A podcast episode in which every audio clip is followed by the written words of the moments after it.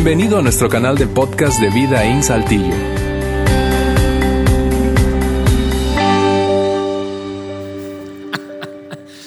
Bien amigos, gracias por acompañarnos hoy. Bienvenidas y bienvenidos todos a Vida In. Aquí en la segunda parte de esta serie que comenzamos hace exactamente una semana llamada Caminando hacia el desastre. Especialmente si esta es tu primera vez aquí o no estuviste por alguna razón la semana pasada, déjame ponerte al día de más o menos de qué se trata la serie y lo que hemos dicho hasta ahora. En resumen, eso es lo que hemos dicho. Juan la semana pasada, quien inició la serie, nos decía, mira, eh, aunque es incómodo, aunque es en ocasiones, tú sabes, como un poco desafiante reconocerlo, nos, nos estremece eh, de alguna manera, la idea de que somos un desastre, tú y yo somos un desastre. Y, yo sé que eso es difícil eh, escucharlo así como de bote pronto. Pensamos, no, yo no soy un desastre, yo conozco gente que es un desastre, Alejandro. Y, y aunque eso es así, tú y yo, en efecto, somos muy, muy buenos, súper hábiles para identificar desastres en la vida de otro en la vida de otros. Vemos un matrimonio desastroso que no es el nuestro y pensamos, no, ese, matrimonio es un desastre. Vemos una relación de amistad, una relación de sociedad, una empresa, un departamento. Vemos a un departamento, digo, de una organización. Vemos a una persona en particular manejar su vida emocionalmente de una, de una manera desorganizada, desastrosa y pensamos, qué desastre. Somos muy hábiles, muy buenos, muy rápidos para identificar el desastre en la vida de otros, pero es particularmente difícil reconocer un desastre frente al espejo, ¿no es cierto? Es, muy complicado, ¿verdad? Ser suficientemente o tan seguros, tan eh, humildes como para decir, realmente mi vida es un desastre, esta área de mi vida está fuera de control, es caótica, eh, no le atino, intento, intento, intento y lo, lo único que observo es, en vez de avanzar, termino retrocediendo. Por eso la semana pasada, a pesar de que fue desafiante, Juan nos invitaba a todos, particularmente cuando vemos el desastre en la vida de alguien más, o en una familia, o en cualquier otra persona, distinta a nosotros, cuando vemos ese desastre, no criticar. Nos invitaba y nos desafiaba a no criticar. En vez de criticar, decía él, volvámonos aprendices, volvámonos más bien estudiantes del desastre de la vida de otros. ¿Por qué? Porque en algún sentido tú y yo estamos apenas a una o dos decisiones, un par de decisiones que nuestra vida se salga de control y eventualmente se convierte en un desastre, ¿no es cierto? Vamos, ¿qué nos separa de aquellos que consideramos que han perdido el control de sus vidas y realmente son desastrosos? Una o dos decisiones. Una o dos decisiones financieras, una o dos decisiones emocionales, una o dos mentiras que nos repetimos, ¿sí? creencias, pensamientos que, nos repetimos. ¿Qué, ¿Qué, nos separa? No nos separa demasiado. Eventualmente tú y yo podemos convertirnos en un desastre si es que no lo somos hoy. Ese es el punto. Cuando piensas de esa manera, en vez de criticar, voy a analizar el desastre y voy a tratar de aplicar preventivamente lo que observo que en ese caso no salió bien para que mi vida no llegue a ser caótica como la que ellos hoy tienen. Cuando eso pasa es como si nos dijéramos a nosotros mismos algo como esto. Mira, yo reconozco, decimos algo como eso, yo reconozco un desastre cuando lo veo, porque yo mismo soy uno o he sido uno. Yo mismo tengo uno en esta área de mi vida o he tenido desastres en ciertas áreas de mi vida en el pasado. Y cuando pensamos así, yo, yo no sé si tú lo consideras de esa manera como yo, pero ya no se trata de un argumento religioso. Yo sé que en primera instancia tú puedes pensar, bueno, hablar de ese tema en un contexto de iglesia es evidentemente, me van a soltar un, un, montón de argumentación religiosa, pero eso nada tiene que ver con religión, nada tiene que ver con religión, es más bien un asunto de realidad, así funciona la vida. Déjame mostrártelo de esta forma, sin importar si tú ¿Te consideras una persona religiosa o no? Es decir, te consideras en este caso un seguidor de Jesús, en cualquiera, repito como lo digo siempre, de ese abanico, gran abanico de la fe cristiana, de ser catolicismo, ¿verdad? En todas sus denominaciones o doctrinas, jesuitas, lasallistas, eh, marianos, en fin, hasta el protestantismo, bautistas, presbiterianos, metodistas, evangélicos en general, o eh, em, eh, pentecostales, sin importar si tú estás dentro de ese abanico o profesas otra religión o incluso tú te consideras una persona no afiliada a ninguna religión. Ese es un número, por cierto, creciente hoy en América Latina, en el mundo en general, pero en América Latina en particular. Es un número creciente. Cada vez hay más personas que dicen, mira, yo creo en Dios, pero yo no profeso ninguna religión, no estoy afiliado a ninguna religión. Incluso si te consideras una persona atea, más bien distante a cualquier tema que tenga que ver con espiritualidad ligada a una deidad, a Dios, te consideras una persona escéptica, más allá de eso, vamos, tú y yo tendríamos que reconocer nuestra vida en ocasiones es un desastre. Emocionalmente, a veces, y, eso es algo increíble, porque es, como, es como un via crucis interno, ¿verdad? Afuera nadie se da cuenta, pero por dentro tú y yo secretamente sabemos que hay un área o varias de nuestra vida que no están bien. Llegamos a pensar en silencio, ¿por qué me comporto de esta manera? ¿Por qué hago eso? ¿Por qué volví a ceder a la tentación de endeudarme con tarjetas de crédito? ¿Por qué volví a ser infiel? ¿Por qué volví a involucrarme en una relación que no me convenía? ¿Por qué me asocié con esa gente nuevamente? ¿Por qué sigo apostándole a eso que es evidente que no ha funcionado en el pasado, en mi propia vida? Y, claro, cuando estamos en ese debate interno, te repito, es un via crucis interno, es una, una cosa, una batalla silenciosa, eh, como para no sentirnos tan mal, tú y yo entonces sacamos una bandera, un argumento, una carta debajo de la manga que es básicamente esa que dice que nadie es perfecto. Bueno, nadie es perfecto. Yo conozco gente que está peor que yo. ¿Sí o no?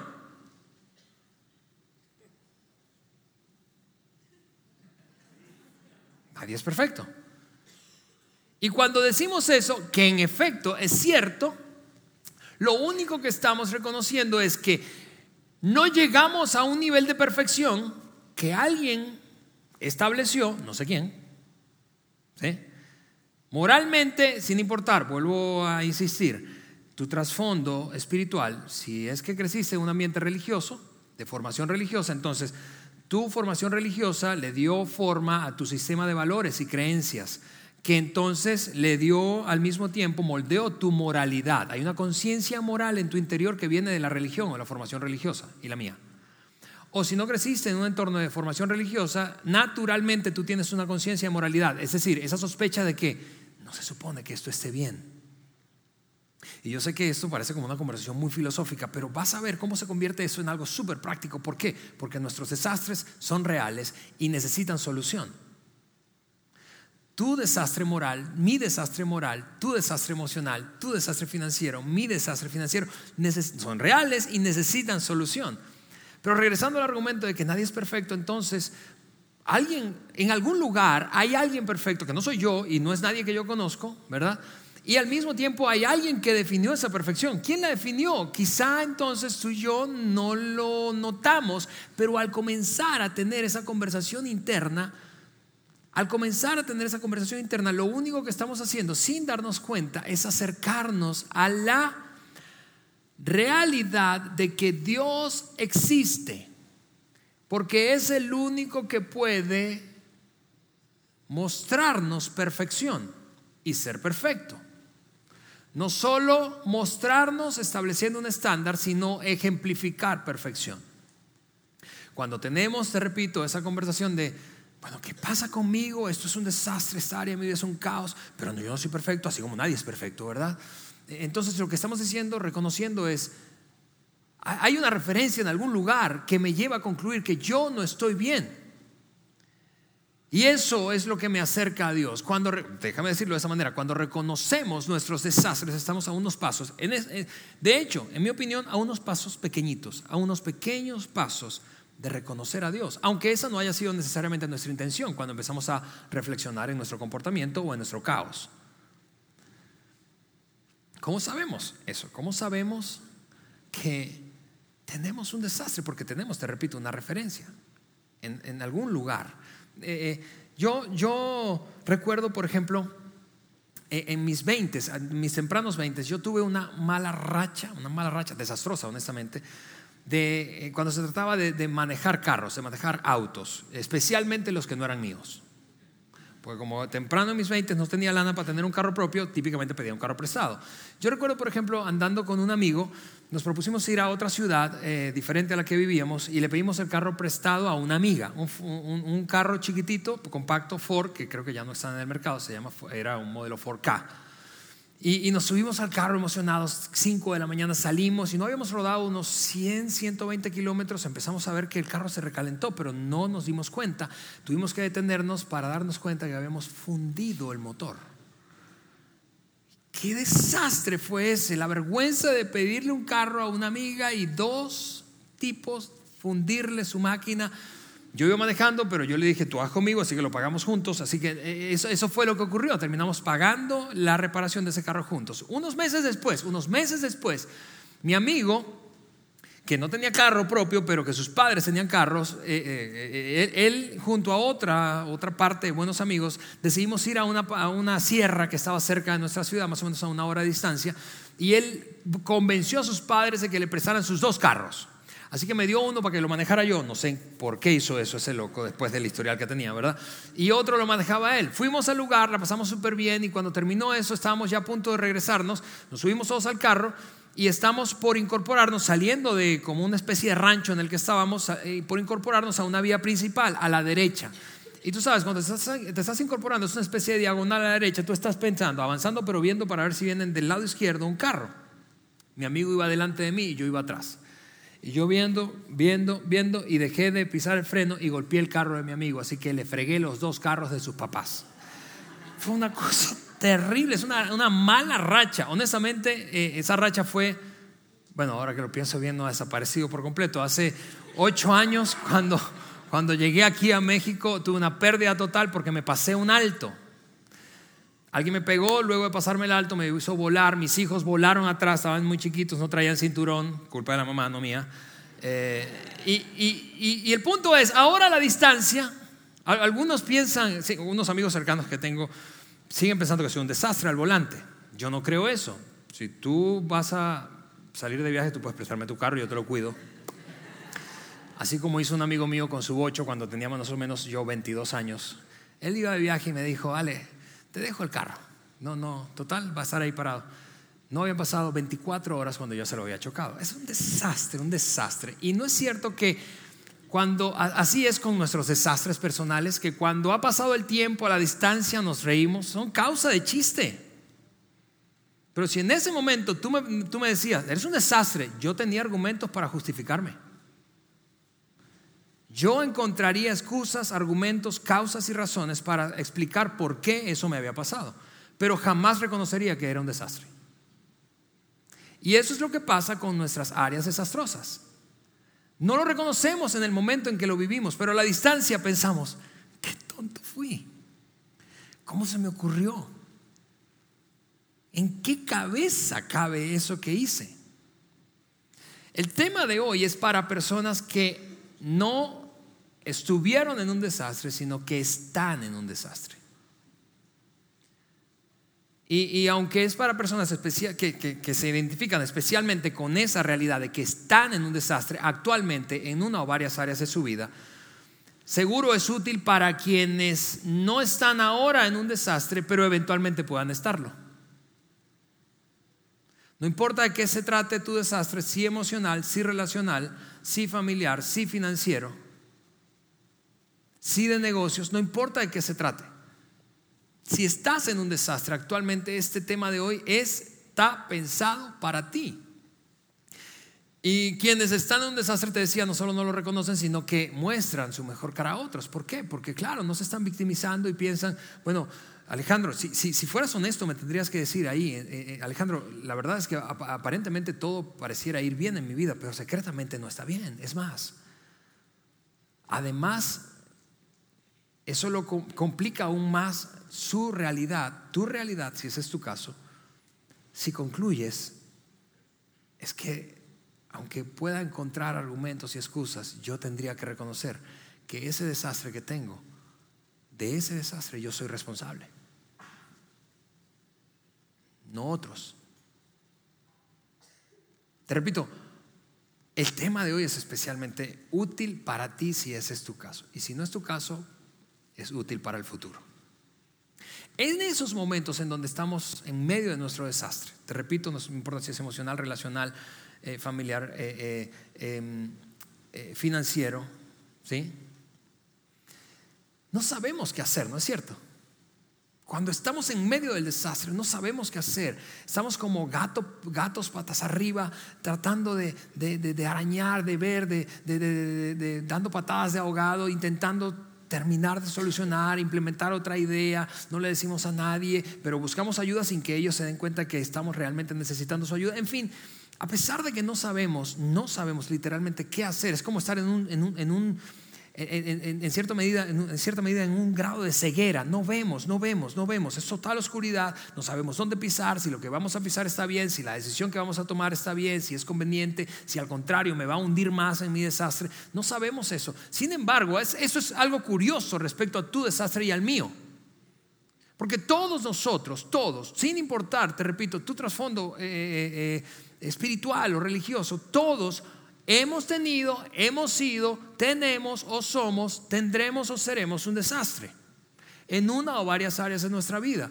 Cosas fuera de control.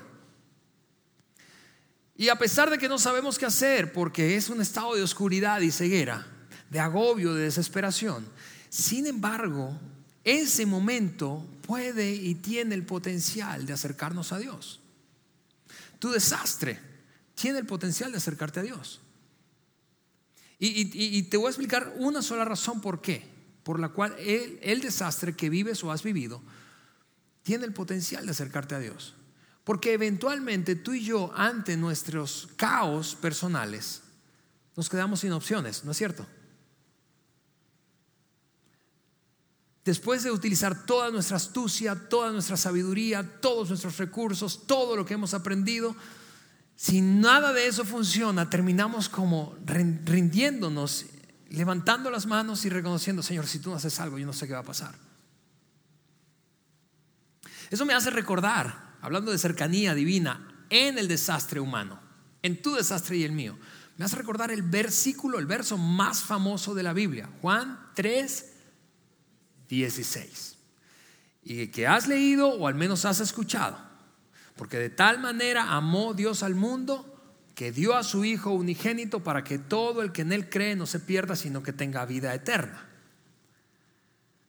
Ahora, lo que está comunicando, hablando del contexto de la conversación que tenemos hoy, ese versículo es exactamente esto. Dios está cerca y es más, está tan comprometido con la humanidad contigo en particular, conmigo en particular, nos ama tanto pues que está dispuesto a remangarse y a echarse un clavado en nuestro desastre, a embarrarse por amor a ti, para salvarnos de qué o de quién, de nosotros mismos. Por eso Dios amó tanto al mundo que envió a su Hijo, que se hizo hombre, para demostrarnos, tu desastre no me va a alejar de ti. Mira, eso es algo increíble. Yo no sé si tú lo piensas como yo, porque históricamente eso es la manera en que yo crecí creyendo. Si yo tenía un área desordenada, un área de mi vida en que no estaba bien, un área de mi vida en que moralmente estaba, de verdad era vergonzoso, entonces yo pensaba que eso precisamente era lo que me separaba de Dios. Pero el texto más famoso de toda la historia en la Biblia dice que es exactamente al revés que es tu desastre y mi desastre, que es nuestra perdición, que es nuestro extravío, lo que motivó a Dios a enviar a su Hijo a la tierra, haciéndose uno de nosotros para rescatarnos y salvarnos de nuestro propio desastre. De hecho, típicamente leemos solo el versículo 16, pero el 17 es que quiero mostrarte ahora. Dice la razón o enfatiza la razón por la cual Dios envió a su Hijo o se hizo hombre. Dios dice en principio que eh, cuál no es la razón, la razón. Dios no envió a su hijo al mundo para qué? Para condenar al mundo. Dios, ¿te, das cuenta de eso?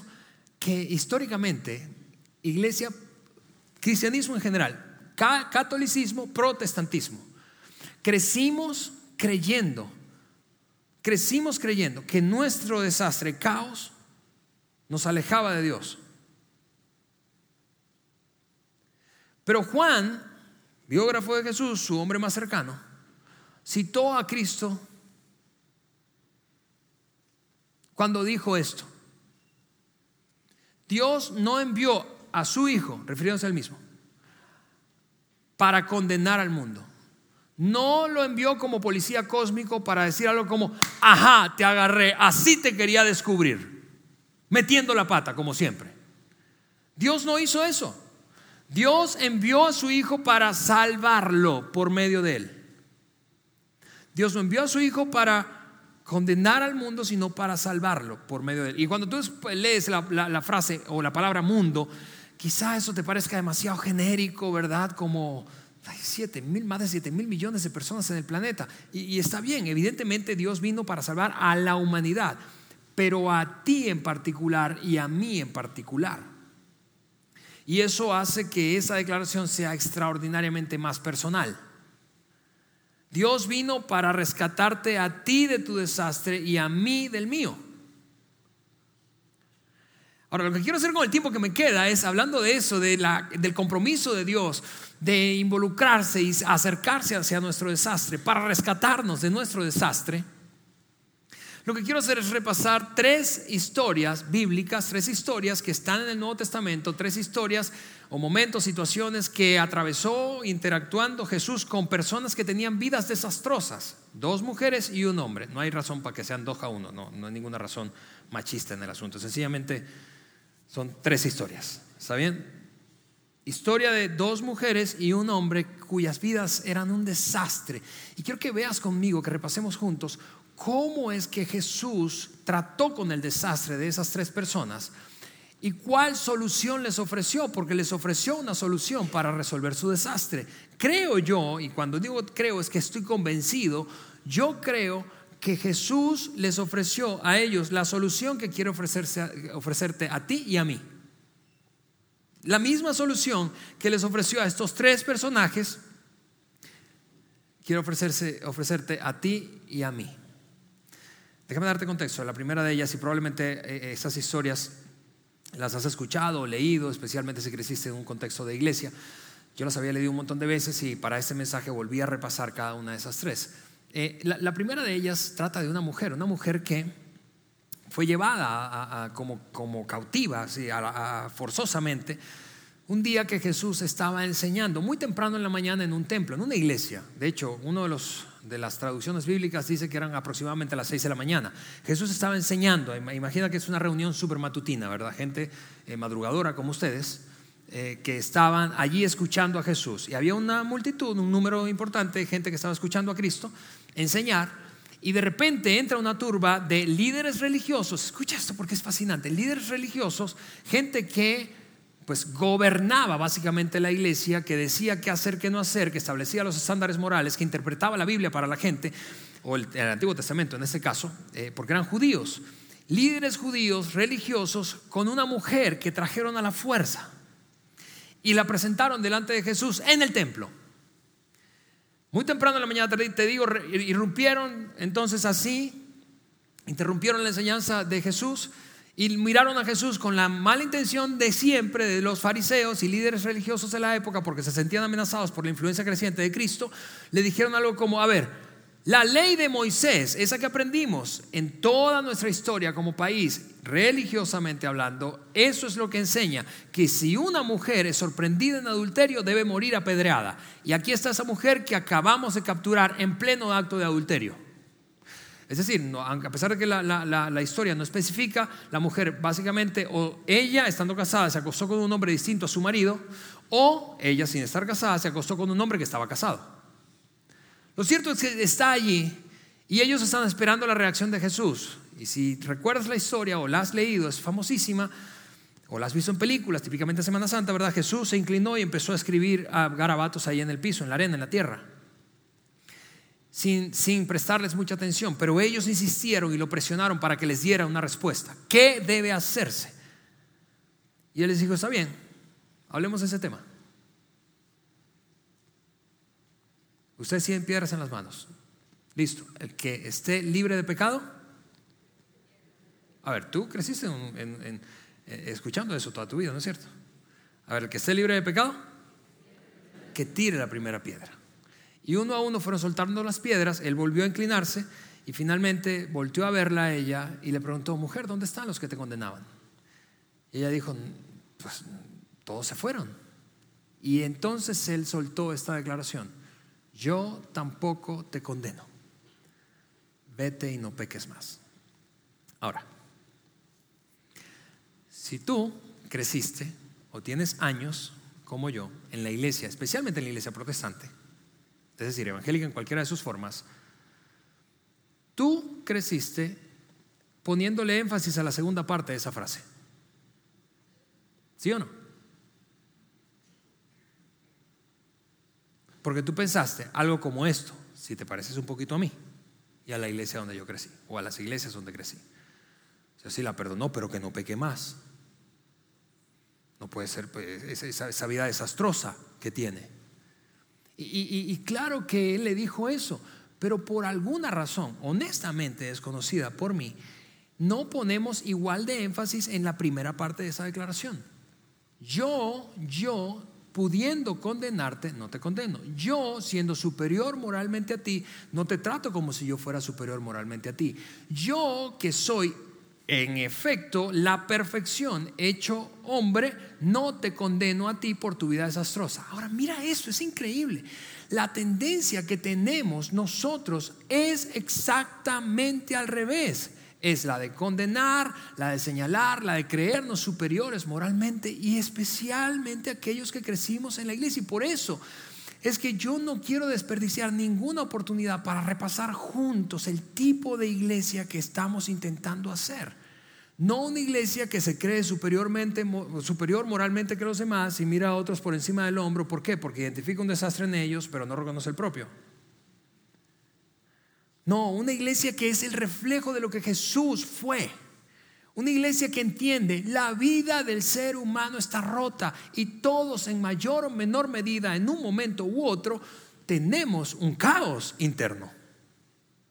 A veces, el, punto es que a veces eso se nota más que otras veces. Hay, desastres que podemos ocultar más fácilmente, por más tiempo. Hay, otros que no. El punto es, Él siendo, te repito, quien era, no la condenó, ah, condenó, sino que le brindó aceptación y le dijo, mira, yo quiero ofrecerte una salida a tu desastre. ¿Cuál es la salida a tu desastre? Deja de hacer lo que estás haciendo. Nuestra conclusión, yo no sé de dónde sacamos esa teología históricamente la iglesia, no sé de dónde la sacamos. Nuestra conclusión es, que su buen comportamiento o su mal comportamiento la acerca o la aleja de Dios, en este caso, o acerca o aleja de Dios a una persona. ¿De dónde sacamos esa teología? No lo entiendo. Tu comportamiento no puede distanciarte de Dios, ni acercarte. Dios se ha comprometido en estar cerca de ti y de mí. Por eso Mateo escribió, capítulo 1 de Mateo. Cuando el ángel le dijo a, José y a María qué nombre le habrían de poner al niño. Ese fue el nombre que le sugirió el ángel. Ponle Emmanuel, que traducido es Dios con nosotros. Dios con nosotros, no Dios con los que se portan bien. Bueno, con los que se portan mal no puede estar tan cerca. La teología que hemos, hemos, hemos caído en un juego eh, eh, eh, de verdad discriminatorio y que nos autodescalifica cuando precisamente descubrimos secretamente que tenemos un desastre. Pensamos, no, yo no puedo ir para la iglesia así. Yo no puedo, yo no puedo hacer, Dios, yo, yo no puedo acercarme a Dios de esa manera. Cuando vemos a otro, cuando vemos a otro que tiene un desastre y realmente es un desastre en su vida, que está haciéndole daño a su propia familia, lo sé, lo haga consciente o inconscientemente, pensamos, degenerado, debería vergüenza estar hoy en la iglesia. ¿Sí o no? Solo que no lo decimos. Pero ¿quiénes somos? Tú y yo para juzgar el desastre de otro. Otra historia. Un hombre, según la historia biográfica en la que está narrada este, este momento, su descripción era que era muy chaparrito, llamado Saqueo. Era, hace cuenta, un fiscal del Servicio de Administración Tributaria, corrupto. No quiere decir que todos los fiscales del SAT son corruptos, pero este era corrupto había, se había enriquecido ilícitamente como le daba la gana, diestra y siniestra, abusado de su poder, de su autoridad, manipulado a otros, le había pedido mordida a todo el mundo y era rico. Pero no solo eso, sino que era extraordinariamente despreciado, no solo por su nivel de corrupción, sino por su postura traicionera hacia su propio país. ¿Por qué? Porque siendo judío se había vendido al imperio romano, un imperio extranjero, para sacar provecho y ventaja de su propia nación. Porque le cobraba impuestos a quienes? A los judíos. Así que era despreciado en general. Eran, considerados, los recaudadores de impuestos eran considerados, judíos particularmente, como escorias. ¿Sí? Como sátrapas, ¿verdad? Bueno, eso pareció como un discurso de política izquierda, pero eso es otro punto. La cosa es que ahí está Saqueo, chaparrito, y, eventualmente, o de repente Jesús va caminando con un montón de, multitud siguiéndole, porque su ministerio y su influencia eran crecientes. Él, siendo tan pequeño, no lograba ver, decide subirse a un árbol a ver si le echa un ojo a Jesús y finalmente ve al tipo del que le han hablado tanto. Y entonces, mientras va pasando, Jesús lo mira y le dice esto: Quiero quedarme hoy en tu casa. En otras palabras, a ver, viejo, quiero conocerte, quiero que seamos amigos sabiendo quién era y lo que hacía. De hecho, quienes estaban alrededor de Jesús, porque Saqueo, ni corto ni perezoso, era chaparro pero no tonto, ¿verdad? Se bajó y dijo, vámonos. Y lo llevó a su casa y armó una fiesta con sus amigos y uno que otro que venía con Jesús. Cuando iban de camino, los que iban con Jesús pensaron, a ver, ¿por qué se está reuniendo con este corrupto que es detestado por básicamente toda la gente. Estando a puerta cerrada en casa en esa reunión, Jesús tuvo una conversación con Saqueo en la que no lo condenó, no lo juzgó. Sin embargo, esa conversación transformó la vida de Saqueo y experimentó un cambio radical tanto que espontáneamente, escúchame, no fue porque Cristo le torció el brazo, ni lo manipuló, ni le dijo, tienes que portarte bien para que puedas andar conmigo. No le dijo nada de eso sino que en una conversación amena, una conversación relacional, terminó Saqueo respondiéndole a Jesús de esta manera, si yo he defraudado a alguien, le voy a regresar cuatro veces lo que he defraudado a esa persona y voy a dar la mitad de mis bienes a, a los pobres. Imagina la lana que tenía Saqueo para decir eso. El punto es, que Jesús no lo hizo a un lado y lo marginó porque sencillamente no se comportaba como él esperaba, o como se suponía debía comportarse, o por haber traicionado a su propio país del que era nacional Jesús, sino que se acercó. Y eso es lo que constantemente Dios hace con tu desastre y el mío. No dice, uff, te da vergüenza. No, no, no. Al, al contrario dice, ok, estás en un desastre, yo quiero estar cerca de ti. Yo quiero estar cerca de ti porque quiero ayudarte a salir de ese desastre, porque quiero darte herramientas, porque quiero que vivas diferente. Último, última historia, la otra mujer de la que te hablaba. Esa mujer tenía un desastre relacional, peor que el de la primera. Porque esta mujer era una mujer que había tenido cinco esposos y cinco relaciones fallidas y estaba ahora en una sexta relación, viviendo con ese hombre sin estar casada. Ahora, aparte del estigma, porque si a ti te parece, yo no sé si como a mí, pero si a ti te parece que cinco matrimonios hoy en día es mucho, imagínate en la época. Lo, lo, que, lo que ocurrió con esa mujer, que además de ese desastre relacional, porque punto y aparte del estigma negativo que desarrollamos hacia gente, históricamente, es, eso es una realidad social desarrollamos un estigma negativo hacia, hacia quien se ha separado o divorciado, es una realidad. Y más todavía en esas sociedades tan machistas en las que crecimos, más hacia las mujeres divorciadas. ¿Sí o no? Punto y aparte del estigma negativo que esa condición, estado civil, implicaba, había un elemento, era evidente que tenía un desastre relacional. Vamos, cinco relaciones y una sexta y como que nada que ver. E-, era como, como, como un amigo que hace algunos años no veo, nos contaba luego precisamente de cinco fracasos matrimoniales y estaba en su sexta ronda, sexto round. Y, ese había durado más que los anteriores y eventualmente le preguntamos, quienes estamos cerca de él, viejo, ¿qué, ¿qué está haciendo la diferencia en esta ocasión? Y esa fue su respuesta. Es que en los cinco primeros matrimonios yo no tuve la culpa. Y en este sexto, finalmente, reconocí que sí la tuve. No le hubieses dicho a ese, a ese amigo mío, tu vida es un desastre, perdón, tu vida es un desastre. Más allá de que sea una responsabilidad compartida, que, que, lo reconozcas o no, tuviese un desastre. Bueno, ese era el caso de esta mujer. Además, era de una nacionalidad o de una región más bien eh, que era despreciable para los judíos. Y Jesús era judío. Luego de una de tantas veces que paseaba o recorría aldeas, pueblos, pasaron, atravesaron esa ciudad, una ciudad llamada Sicar, de una región conocida como Samaria, al norte de Jerusalén. Y entonces los discípulos que acompañaban a Jesús hicieron una pausa y dijeron, descansamos aquí en un pozo, ¿verdad? Mientras esperamos aquí, vamos a comprar comida y regresamos. Él estaba solo y llegó esta mujer del desastre relacional. Y él le pide agua.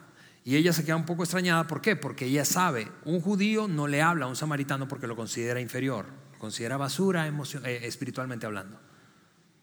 Y entonces, a pesar de que eso pasa, él sigue hablando con ella. Como si no supiera. Y él dice, ¿acaso tú no sabes que yo soy samaritana? Sí, yo sé que eres samaritana. Lo que te estoy pidiendo es agua. ¿Puedes sacarme un poco de agua de ese pozo? Y en esa conversación, entonces ella no, como que no termina de caerle el 20. Ella, él le dice, ¿tú crees que puedes buscar a tu marido para, para que venga? No, yo no estoy casada. Claro, no estás casada. Y ahí la reveló desnudándola completamente de su desastre. Claro, no estás casada porque has estado casada cinco veces y en esta sexta ocasión, esta sexta relación que tienes, todavía no estás casado y sigues en el mismo desastre. Termina eso, esa escena famosa, de hecho, con esta declaración de Jesús hacia esa mujer. Si solo supieras lo que tengo para ti, me pedirías y yo llenaría esa necesidad que no has podido llenar con nada, ni con nadie. Lo, lo que te decía antes de contarte estas tres historias es, es que Dios no, no, le teme a tu desastre ni al mío. No es un policía cósmico que anda tratando de capturarte en cada metida de pata que tú cometes o yo cometo. Dios ve el desastre, no se asusta, sino que le entra porque quiere ayudarte. Y no te condena y te ofrece una solución. ¿Cuál es la solución? La solución es Cristo mismo. Él mismo. Jesús es la solución para nuestros desastres. Y voy a decirte por qué. Porque esto puede parecerte sencillamente un argumento eclesiástico. Es la solución a nuestros desastres porque lo que tú necesitas ante tu desastre no es cierto que es aceptación incondicional.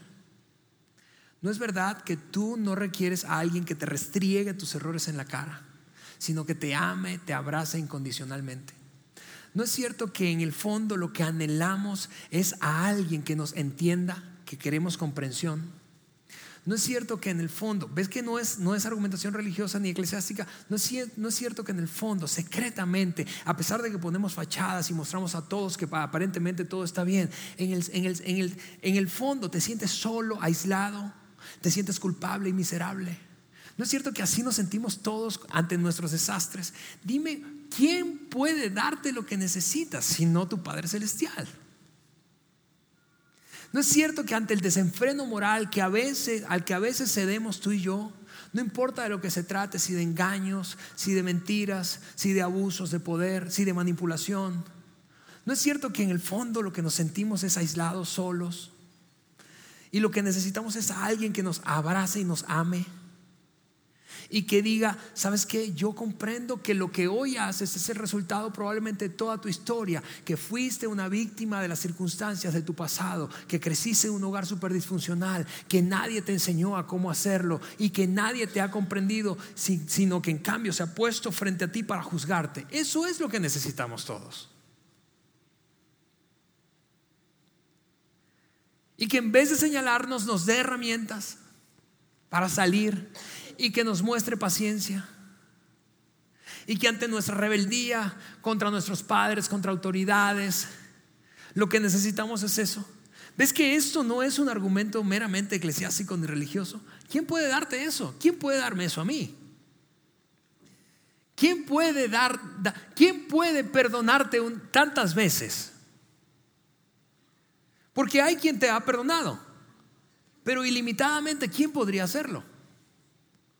Por eso es que te repito, el escritor Mateo dijo que el nombre que le pusieron a Cristo por instrucción de los ángeles fue Emmanuel.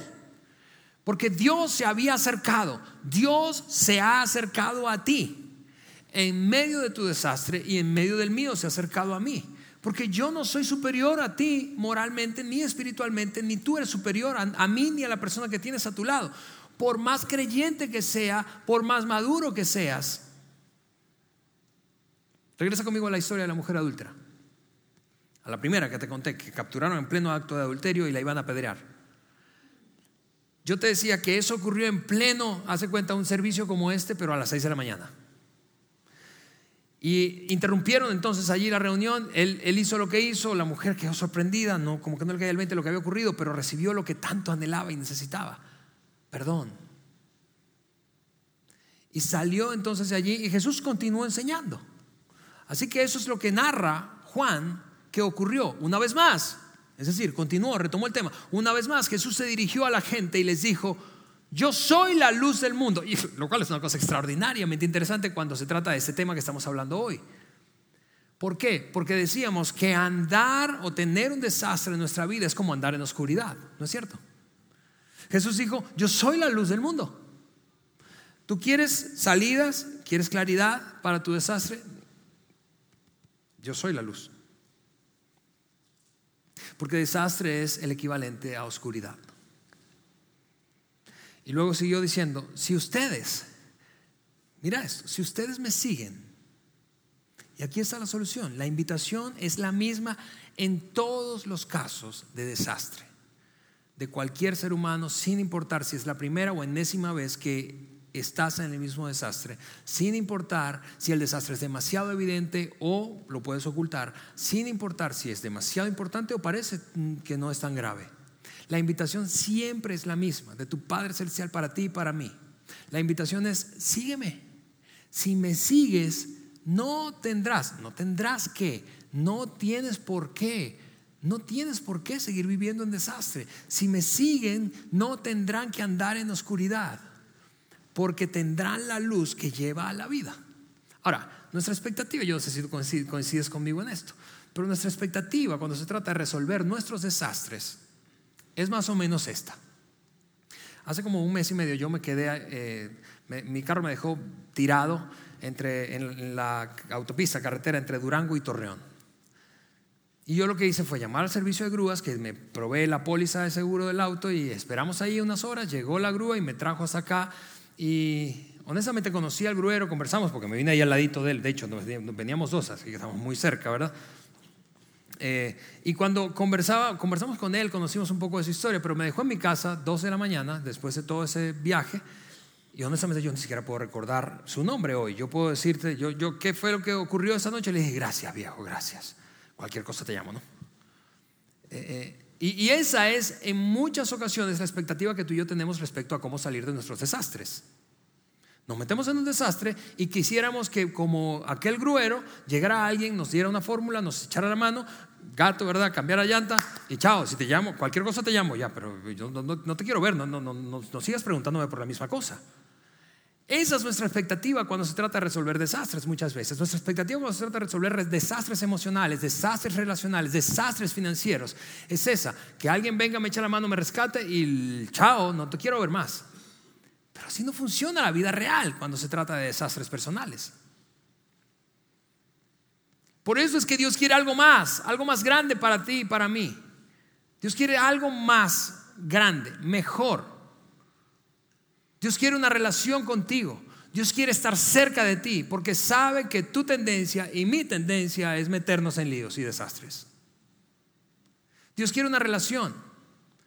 De hecho, si tú eres papá, eres mamá, como yo soy papá, tú piensas seguramente eso como yo cuando se trata de la relación con tus hijos. Yo prefiero, yo prefiero tener hijos imperfectos que me amen a tener hijos perfectos que no me pelen. ¿No es cierto? Yo prefiero tener hijos imperfectos. Yo tengo dos. Yo prefiero que los dos sean imperfectos, pero que me amen. A que sean perfectos, inmaculados, impecables, bien portados, pero a quienes yo no les importe. Y eso yo quiero que sepas, eso como papá y como mamá que tú y yo tenemos en nuestro corazón cuando se trata de nuestros hijos, es un reflejo de nuestro Padre Celestial. Porque Dios prefiere hijos imperfectos que lo amen.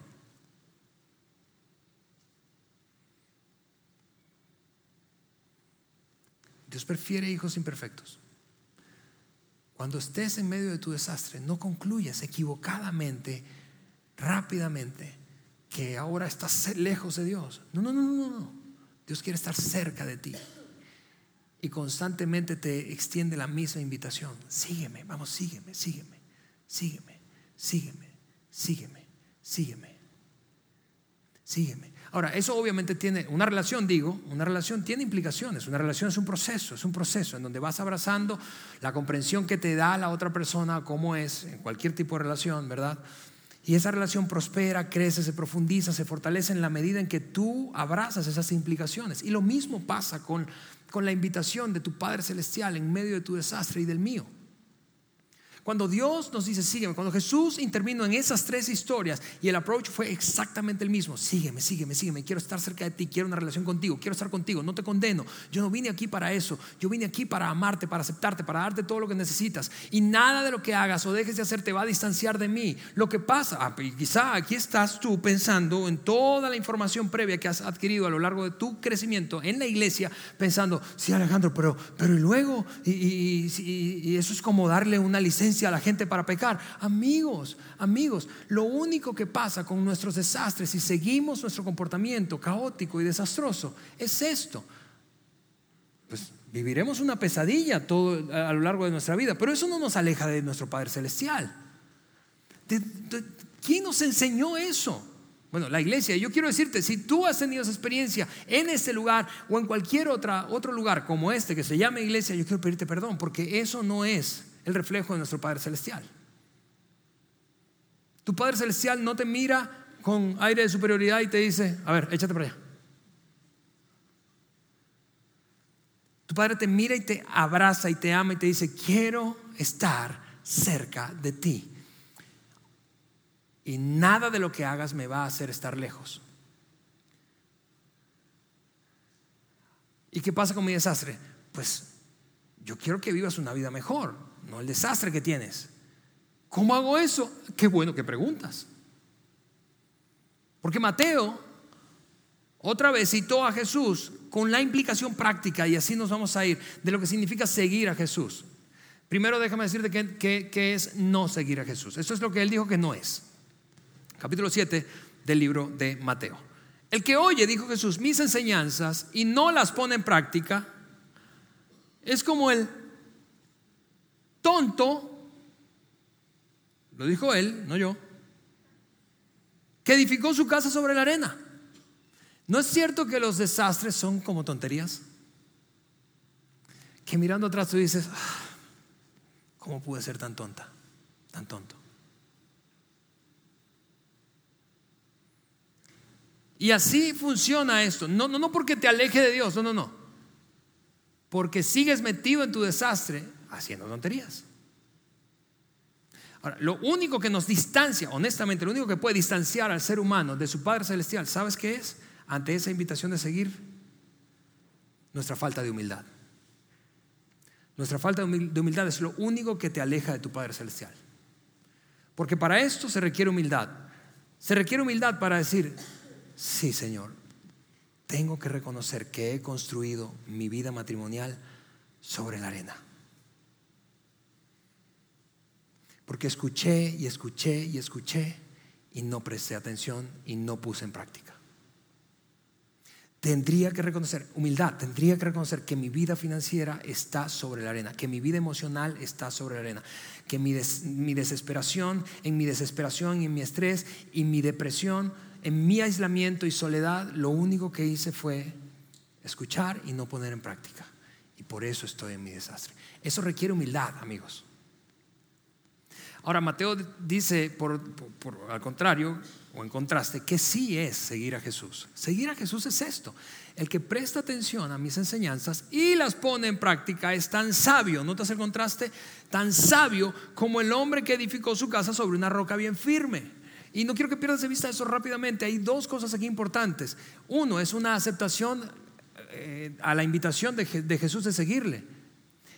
Eso requiere un sí, yo voy a entrarle, aun cuando no entienda todo. Mira eso, yo, he escuchado mucho en este oficio, he escuchado mucho a mucha gente con utilizar este argumento como para no poner en práctica principios bíblicos. piensa, pero es que yo no lo entiendo. Y como no lo entiendo, no lo puedo, no, no, no lo aplico. Yo necesito entender primero. Ok, amigos, eso no es cierto para cada área de tu vida. Porque tú tienes ahí seguramente contigo un teléfono inteligente, ¿cierto? ¿Sí o no?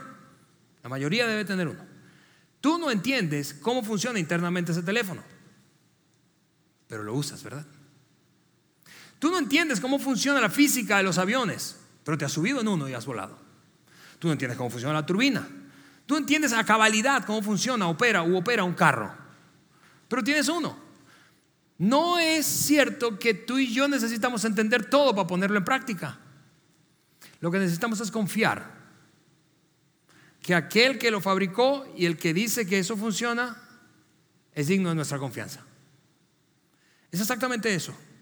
El que escucha, no importa si mucho o poco, no importa si entiendo o no, Señor, yo voy a aceptar y voy a poner en práctica. Y, lo otro es, es, un proceso, aquí se edificó. Yo no sé si tú has tenido esa experiencia como yo, pero si has construido una casa o has hecho remodelaciones en tu casa, grandes o pequeñas, típicamente subestimamos el costo pensamos que va a costar menos en dinero de lo que va a costar, menos tiempo, menos estrés, menos lana, menos tiempo y menos estrés.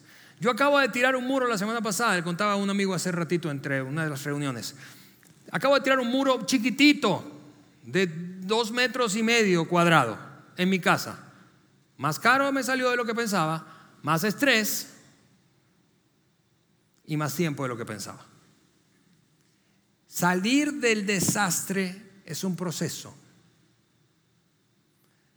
Y tengo que serte brutalmente honesto. Probablemente no vas a salir tan rápido como tú crees.